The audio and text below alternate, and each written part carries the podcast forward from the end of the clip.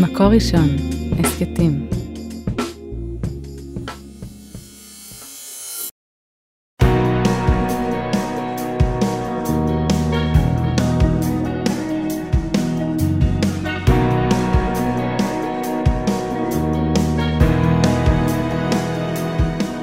שלום הרבנית שירה מרילי מירביס. שלום הרבנית חמוטל שובל. פרשת בחוקותיי מסיימות חומש. וואי! מסיימות את חומש ויקרא, כן. עם הפנים קדימה ל- אל המדבר. עוד לא, עוד לא. וההתחלה של, ה, של הפרשה היא מקסימה, אם, אם מתמקדים בהתחלה. אם את... יש פה את אם בחוקותיי תלכו, ואז אנחנו מקבלים כזה שפע, יש את הגשמים בעיתם, והארץ נותנת את יבולה, ואכלתם לחמכם לשובע, וישבתם לבטח בארצכם, ושלום בארץ, ובאמת, הכל נפלא. ושאלתי את עצמי, איזה ברכה אני הכי אוהבת? כי באמת יש פה המון המון שפע, ואני חושבת ש... שיש את הפסוק, ואכלתם ישן, ו... ישן נושן וישן מפני חדש תוציאו, יש משהו בהתיישנות הזאת שאני חושבת שאין לנו. זאת אומרת, יש לנו קצת. זאת אומרת, אנחנו היינו ביחד אה, באירופה לפני כמה שבועות, ופתאום היכה בי העניין הזה שאנשים יכולים לחיות בבית שקיים 500 שנה. כן, שהוא עובר מאבא לסבא. כן, זאת אומרת, אתה יכול להגיד, סבא של סבא של סבא שלי... של נולד סבא, פה. נולד פה לפני מ- 200 שנה, 300 שנה. ובתור ישראלים, יש לי את התחושה הזאת שכאילו, אני אומרת, אני לא יודעת איך, אה, איך מורישים את הבית לנכד של הנכד של... אין לנו את זה. אנחנו כל כך אה, חדשים פה, שזה מצד אחד מקסים ושיבתנו לארצנו, מצד שני יש משהו בישן נושן, שהוא, וואו, הוא נותן איזושהי יציבות כזאת, והפרשה הזאת אומרת, כן, אם בחוקותיי תלכו, תהיה לכם יציבות. וזה, אני מאחלת לכולנו, זה בעיניי ברכה מקסימה. נכון. אה, אנחנו נגיד שכן יש יוצאי דופן, זאת אומרת, כן יש משפחות שהן דור שביעי, שמיני בירושלים, כן. כאלו משפחות שבאמת אה, היו פה עוד הרבה לפני קום המדינה. אבל זה באמת נדיר. נכון. ובאמת כולנו, רובנו, אני חושבת, הדור שלנו, בנים של מהגרים ובנים של ילדים של אה, הגירה, דור ראשון, שני, שלישי להגירה. אה, ומה זה עושה לנו בחוויה שלנו? נכון, כאילו שאנחנו... כולם הגיעו לפה. זאת אומרת, נכון. לא כולם, רובנו הגענו, הסבא וסבתא הגיעו מכל מיני קצוות תבל, וזה מקסים, וזה נותן לנו מנהגים והמון צבע. ועושר תרבותי. כן, ועדיין אני, היה לי משהו שם באירופה שקינאתי בבתים האלה, שאתה אומר, וואו, מאות שנים הם יושבים פה. ו... אבל אז אנחנו הולכות, נגיד, למקום כמו ארמון הנציב, ואנחנו אומרות לילדים, הנה פה אברהם הלך עם יצחק לקראת העקדה. זאת אומרת, יש פה משהו מתעתע במדינה שלנו, שהיא כן. חדשה ישנה, ישנה חדשה. נכון. שאנחנו יכולים, אה, הט- הטיול האהוב עלינו זה להראות לילדים איפה דוד וגוליית נלחמו. כן. נכון? כל הסיורי אה, להחיות את התנ"ך. אז כאילו מצד אחד יש לנו את זה, ומצד שני אנחנו יוצרות את זה עכשיו אה, מחדש. אז שבעזרת השם נזכה להכות שורשים. כן, אמן. אז, אז באמת הפרשה נפתחת ב אה, "אם בחוקותיי תלכו" ושפע של ברכות, ואחר כך במעבר חד ופחות נעים, "ואם לא תשמעו לי ולא תעשו את המצוות, ואם בחוקותיי תמאסו", ואת כל הקללות או התוצאות המאוד מאוד קשות של מה קורה אה, אם לא נלך אה, עם הקדוש ברוך הוא, ו- ולצערנו חווינו. ממש, אה, אה, ממש לא מזמן. אה, הרב זקס כותב בצורה כל כך יפה, שכאילו בעצם הברכות האלו, זה לא ברכות שמנותקות אחת מהשנייה. זה לא שגם יהיה לנו גשם, וגם יהיה לנו שלום, וגם יהיה לנו שפע, אלא שברגע שיהיה גשם, יבוא תבואה. וברגע שיהיה שפע כלכלי, אז יהיה שלום, והאויבים יפסיקו לרדוף אותנו. ואז יהיה, ברגע שתהיה את הנחת הזאת, ויהיה את השפע הזה, אז גם יהיה עוד ילדים, ויהיה פריון, וכאילו בעצם זה שזור אחד בשני, או זה כמו אפקט דומינו כזה, שהולך ומתמשך. ובעצם כותב הרב זקס, ההשגחה האלוקית פועלת דרכנו, בתוכנו. בני ישראל בארץ ישראל יהיו תמיד מוקפים באימפריות, באויבים גדולים, חזקים. הם תמיד תלויים בחסדיו המתעתעים של הגשם, בלי מקור מים קבוע ויציב, דוגמת הנילוס, הפרת והחידקל. לפיכך תמיד ימצאו את עצמם תולעים עיניהם בשמיים. זאת אומרת, הקשר שלנו בין עם ישראל לבין ארץ ישראל חייב להיות דרך הקדוש ברוך הוא. אנחנו מסתכלים על הקדוש ברוך הוא, ואנחנו אומרים לו, אנחנו מבינים שאנחנו לגמרי, הקיום שלנו, גם פה וגם בכלל, לגמרי תלוי בך, והברכה שלנו תלויה בך. וזה בעצם... אה, כאילו הקשר בינינו לבין אה, הקדוש ברוך הוא. אז אני מאוד אוהבת שהרב זקס אומר, כן, יהיה, תהיה לכם ברכה ויהיה לכם שפע ותשבו בנחת והתבואה תגדל, אבל אף פעם זה לא יהיה מנותק מהקדוש ברוך הוא. זאת אומרת, אף פעם לא תקבלו נילוס. ותגידו, אוקיי, מעולה, יש מים, אין מה לדאוג. זאת אומרת, לא. הברכות הן לא יהיה לכם טוב ותוכלו לשכוח את הקדוש ברוך הוא. הברכות הן, יהיה לכם קשר ישיר עם הקדוש ברוך הוא, ויהיה לכם טוב, אבל אתם אף פעם לא תהיו עם ככל העמים. זה אף פעם לא יהיה פשוט. מנותק. כן. נכון, ולכן הוא כותב שבעצם בגלל זה אנחנו צריכים את התורה. כי התורה היא מערכת הנחיות לחיים אה, מעצבים, ולכן, ה, ולכן כאילו בעצם התורה מכוונת אותנו איך אנחנו חיים את הקשר הזה, המחובר בין עם ישראל לבין הקדוש ברוך הוא, כדי שיהיה לנו את הברכה. כי הבת שלי שאלה אותי פעם, למה אנשים רוצים להתגייר? ואמרתי לה, זו שאלה טובה, כי באמת... שאלה מעולה. נדרש מאיתנו המון. זאת אומרת, הרב זקס אומר, תמיד יהיה מורכב, תמיד אה, לא יהיה מישהו אה, מסביבכם, ותמיד תצטרכו להרים עיניים לשמיים. זה אף פעם לא יהיה על מי מנוחות. זה דורש מכם הרבה, ויש הרבה ברכות שמובטחות לנו, אבל זה תמיד מורכב להיות יהודי. ו... והרב זקס אומר, יכול להיות לכם שגשוג, אבל אתם תמיד תהיו בנים לעם קטן המוקף אויבים. זה, זה באמת קשה. והבכור שור אומר, אה, אם בחוקותיי תלכו ואת מצוותיי תשמורו, הוא אומר, יש פה איזושהי סימביוזה עם הטבע. אם אתם תעשו מה שאתם צריכים לעשות, אם אתם תעשו מה שאני מבקש מכם לעשות, גם הטבע יעשה, גם העננים והארץ והעצים שנבראו בשבילכם, יעשו לכם מה שאתם צריכים לעשות. זאת אומרת... זה נורא יפה. נכון, זה כאילו, אני מדמיינת אותם בהאנשה כזאת. כן. כולם עושים מה שצריך לעשות. כאילו, שיש פה איזשהו סינכרון. ברגע שצד אחד עושה את שלו, אז גם הצד השני יכול לעשות את שלו, אבל אם יש איזשהו עיוות בקשר, אמ, אז, אז זה משפיע בעצם גם אפילו על הצומח, זה משפיע על, ה, על כל החיים, על כל הטבע. אני חושבת שהוא בעצם עונה לשאלה, למה הפרשה נפתחת דווקא עם הגשם והארץ והעצים? זאת אומרת, היה אפשר להגיד, אם בחוקותיי תלכו, קודם כל תקבלו שלום, נכון? או קודם כל תקבלו ילדים בריאים. כן. ומשפחה. והוא, והוא אומר, אה, הבכור שור, ההתחלה זה הטבע. זאת אומרת, ההתחלה זה שתוכלו, שיהיה לכם תמיד גשם, והארץ תצמיח, והעצים ייתנו פירות, זה הבסיס. ואז עוברים לבא של, ה, של האכילה ושל השלום. קודם כל, הטבע יהיה איתכם ולא, ולא נגדכם.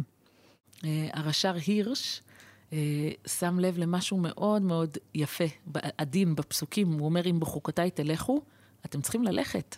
כן? זה חייב, כאילו מצד אחד חוק זה משהו שהוא קבוע, ומצד שני, ללכת זה משהו שמייצר תנועה, שמייצר תזוזה. ויש לנו פה בפסוק אחד, בחוקותיי תלכו. כאילו, כמו איזושהי סתירה פנימית. כותב הרש"ר הירש, לנוע לקראת מטרה. הוראת שכיחה של הליכה, השאיפה לזכות בנכסים, בהנאות המספקים את רצון האדם. שלמותו המוסרית של הפרט תלויה בטהרת השאיפה הזאת. חוקות השם הם גבולות שנקבעו בידי השם, הם מוטבו על פי טבענו המוסרי, בהתאם לייעודנו המוסרי. אמ, כאילו, בעצם יש פה איזושהי מערכת חוקים עדינה.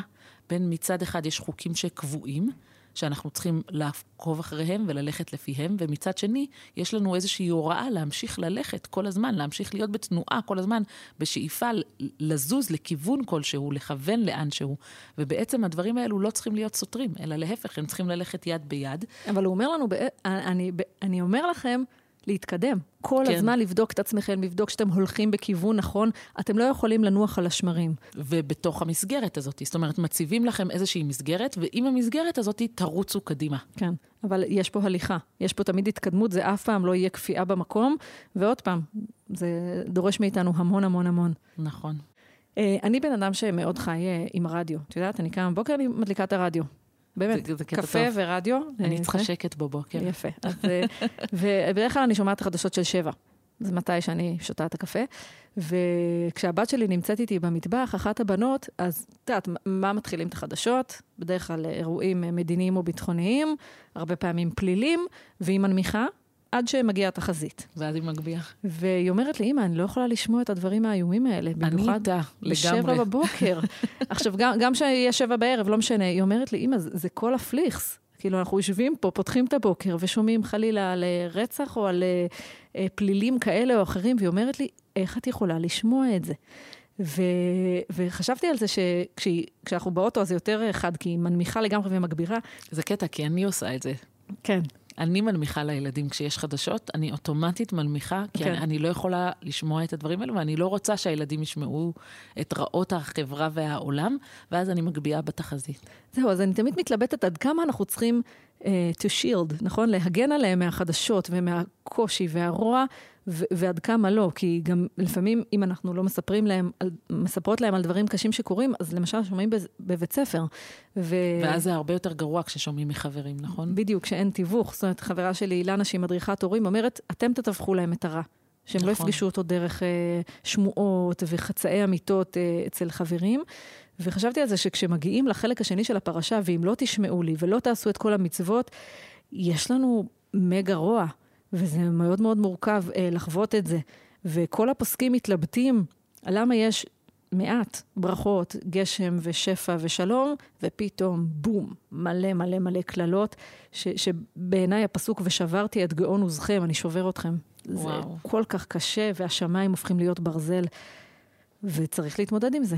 אז אנחנו כאילו בתחושה שיש הרבה יותר קללות, אבל האבן עזרא אומר, זה רק תחושה שלכם, זה לא באמת ככה. כשאני קראתי את האבן עזרא אז הלכנו לפתוח את הפרשה ולראות האם באמת יש יותר ברכות מקללות. וספרנו. זה, ואמרנו, לא, באמת, באמת יש יותר קללות מברכות. אז איך יכול להיות שהאבן עזרא כותב, הברכות מרובות מהקללות. הברכות לא מרובות מהקללות. אבל אז, כשממשיכים לקרוא את האבן עזרא, שימו לב. ואם תשים לבך לעניין חלוקת הברכות והקללות, תבין מריבוי הקללות חסדי השם ורחביו על עמו. איזה יופי. זה שיש לנו ריבוי של קללות, וזה בעצם הרבה יותר מהברכות, הרבה יותר פסוקים מאשר הברכות, זה בעצם ביטוי לחסד של הקדוש ברוך הוא ולרחמים שלו על עם שלו. שהרי בברכות הבטיח שאם ילכו בחוקותיו, ישיגו מיד סדרי הברכות כולם עד בלי די. זאת אומרת, הוא אומר, אם אתם, אם אתם בטוב, הברכות כולם באות מיד, אין הדרגתיות. וגם אין כמות. זאת אומרת, זה לא מדוד. כן. ברגע שיש ברכות, זה עד בלי די. כן, זה כל הברכות שבעולם מגיעות, ואפילו לא צריך לפרט אותן, כי זה בא ביחד. נכון, אבל לעומת זאת, אם ימאסו בחוקותיו להפר בריתו, היה ראוי שיחולו עליהם מיד הקללות הקשות מכולם. ומן הכתובים אנו למדים שגם אם הם יעש, אם, ימאסו ויפרו אותם, לא ישיגום הקללות כאחת, אלא בראשונה יענום בתולדות קלות להחרידם, אולי ישובו. ואם לא ישובו, ישלח בהם רק סדר אחד. ואם עדיין לא ישובו, ישפטם בסדר השני. ואם בכל זאת לא ישובו, אז תשיגם הקללה הגדולה. אני מבינה את זה כמו ההבדל בין מדרגות למעלית. הוא בעצם אומר, הברכות זה מעלית, אתה ישר עף למעלה. אתה מקבל את כל הברכות, אין עצירות. והקללות זה מדרגות. זאת אומרת, אתה לאט לאט יורד מדרגה, ויש לך תמיד אופציה לעצור, וזה יכול להיעצר, הקללות. לא חייבים לרדת את כל המדרגות. הוא אומר, הפירוט הזה של הקללות, שהוא פירוט מאוד ארוך וקשה, הוא פשוט אומר שזה לא יבוא ביחד. הברכות זה בטוב, זה עד בלי די, זה המעלית שעפה למעלה, כמו, את מכירה את התחנה של הרכבת אה, בירושלים? כן. מיליון מדרגות, או מעלית, שפשוט עולה את הכל.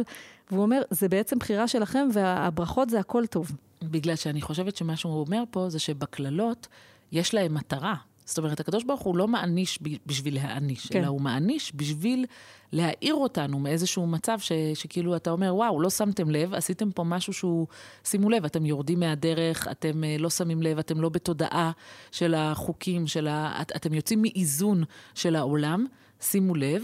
ובעצם זה אמור להעיר אותנו כל פעם, ולתת לנו כזה צ'פחה קטנה, לחזור חזרה לכיוון הנכון.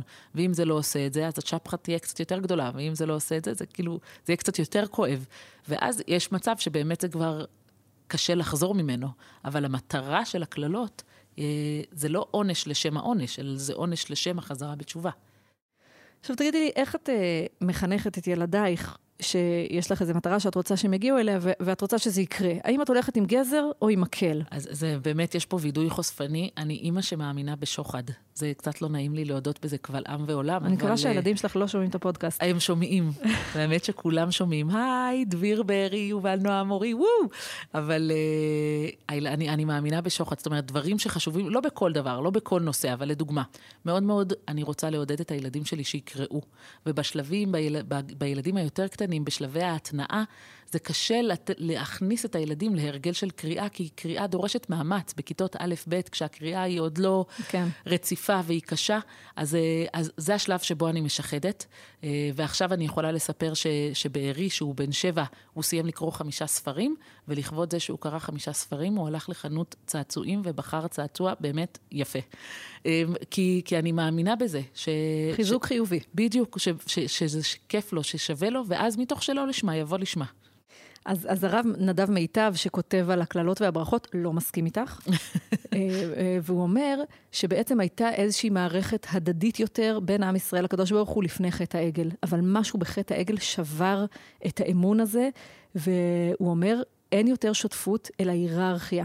ובעצם, ברגע שעם ישראל לא פירש נכון את השותפות עם הקדוש ברוך הוא, וחשב שיש כל מיני דרכים לעבודת השם, ונפל לחטא העגל, ברגע שהגענו לשם, הקשר השתנה למערכת של שכר ועונש, ולצערנו, אבל uh, ככה חושב הרב נדב מיטב, אכיפה הדוקה יותר טובה מאשר, uh, מאשר uh, תמריצים חיוביים, והוא אומר, אין מה לעשות, יש משהו חינוכי שאנחנו יושבים בבית הכנסת, שומעים את הפרשה הקשה הזאת, וזה יותר וזה משפיע. וזה מלחיץ. כן, והוא אומר, אין, בסוף זה יותר משפיע. הוא מדמה את זה קצת לנסיעה בדרכים. הוא אומר, אין מה לעשות, ברגע שאוכפים אה, עבירות תנועה, זה מדרבן אנשים לנסוע יותר טוב מאשר אם יש הסברה ושיפור תשתיות, המקל עובד יותר מהגזר, וגבולות אני, ברורים... אני, אני אטען שפשוט אין פה גזר. זאת אומרת, זה שיש שיפור תשתיות והסברה, זה לא אומר שיוצא לי משהו טוב מזה. כאילו, זה לא עומד אחד לאחד. תנו לי שוחד. את נהגת מצטיינת, לא קיבלת דוח כבר שלוש שנים, ולכן את קיבלת בווייז כוכב זהב. לא יודעת, משהו כן. כזה. אז, אז הוא בעצם אומר ש, שבציבור, לעומת אדם פרטי, יכול להיות שהוא עדיין יסכים איתך לגבי... לגבי הילדים. לגבי הילדים, כן. הוא אומר, יותר קל ליצור שינוי באמצעות איום מאשר על ידי חיבור והבנה. זה לא פשוט, אבל אני מבינה מה הוא אומר, והוא אומר, בעצם עד חטא העגל היה כאן עניין כזה. הייתה יותר הבנה, היה יותר שיח, והקדוש ברוך הוא אמר, רגע, לא הבנתם איך זה עובד, ולכן עכשיו, מה לעשות, אתם תשבו לשמוע את הקללות, וזה יישר אתכם יותר מאשר אה, הברכות. אה, הרב מאיר נהוראי, אה, הוא אומר, בעצם המבנה הוא שונה. המבנה של הברכות ושל הקללות, יש בו משהו שהוא, שהוא שונה אחד מהשני.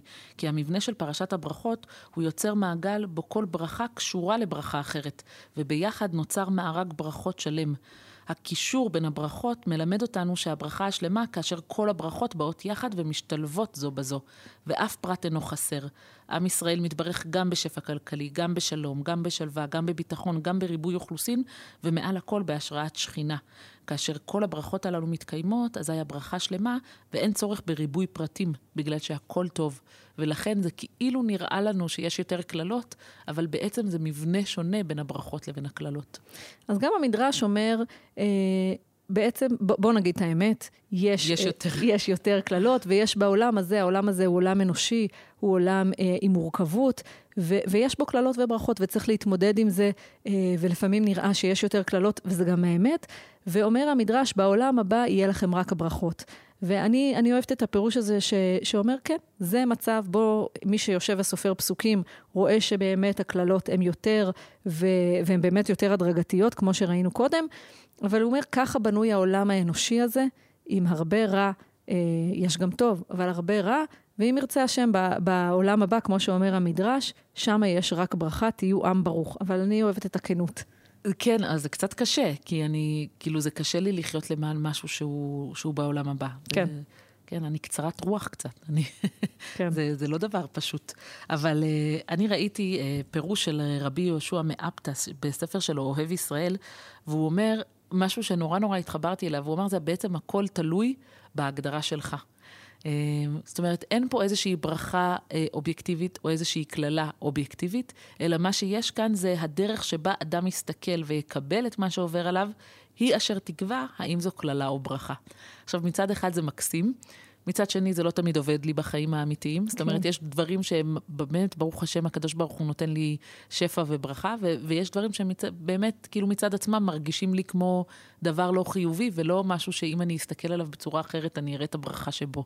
לא, לפעמים יש, יש רוע בעולם, ולא אמרתי את המילה שואה עדיין. כאילו, אז זה באמת קצת מורכב, ההסתכלות הזאת. אני חושבת ש- שיש דברים בעולם שלנו האנושי שאפשר באמת להסתכל עליהם ברמת הפרשנות. את יודעת, כן. לא עברתי טסט, או לא התקבלתי לעבודה, או אה, מישהו קנה את הבית שנורא נורא רציתי, יש דברים שאפשר באמת לפרש אותם, למרות שבשנייה הראשונה הם נראים לנו נורא מבאסים. כן, כי זה חסר לנו פרספקטיבה, ואז בדיוק. כששמים אותם בתוך פרספקטיבה, אתה מבין שיצא מזה דברים טובים אחרים. אבל יש, יש פסוקים בפרשה שמאוד קשה לי לראות איך אפשר להבין אותם בפרספקטיבה, כי הם באמת רוע ברור ואובייקטיבי, ואת יודעת, הם מלחמה ורעב, ו...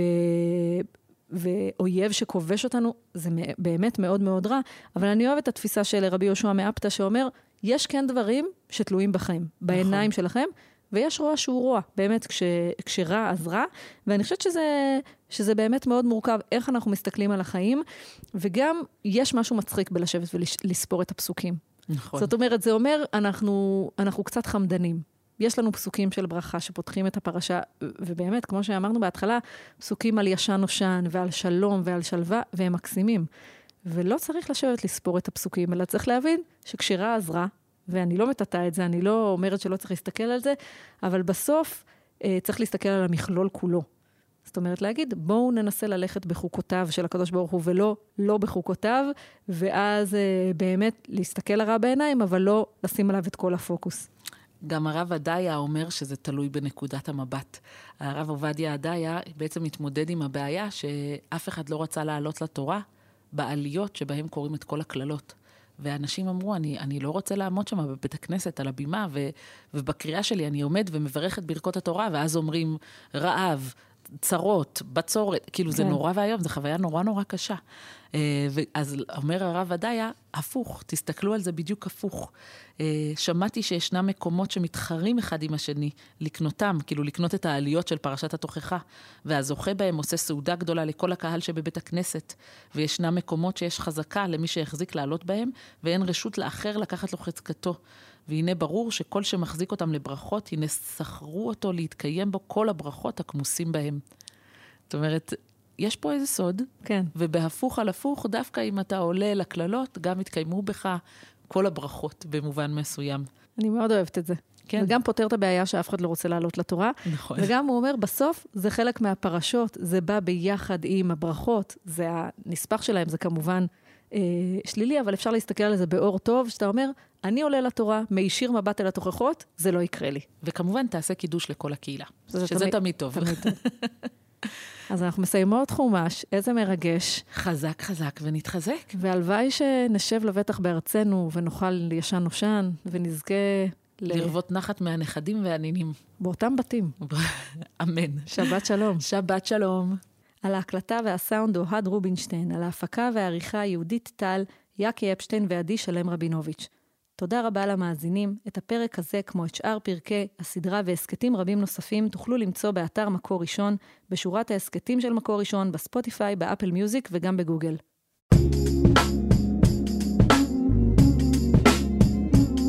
מקור ראשון, הסכתים.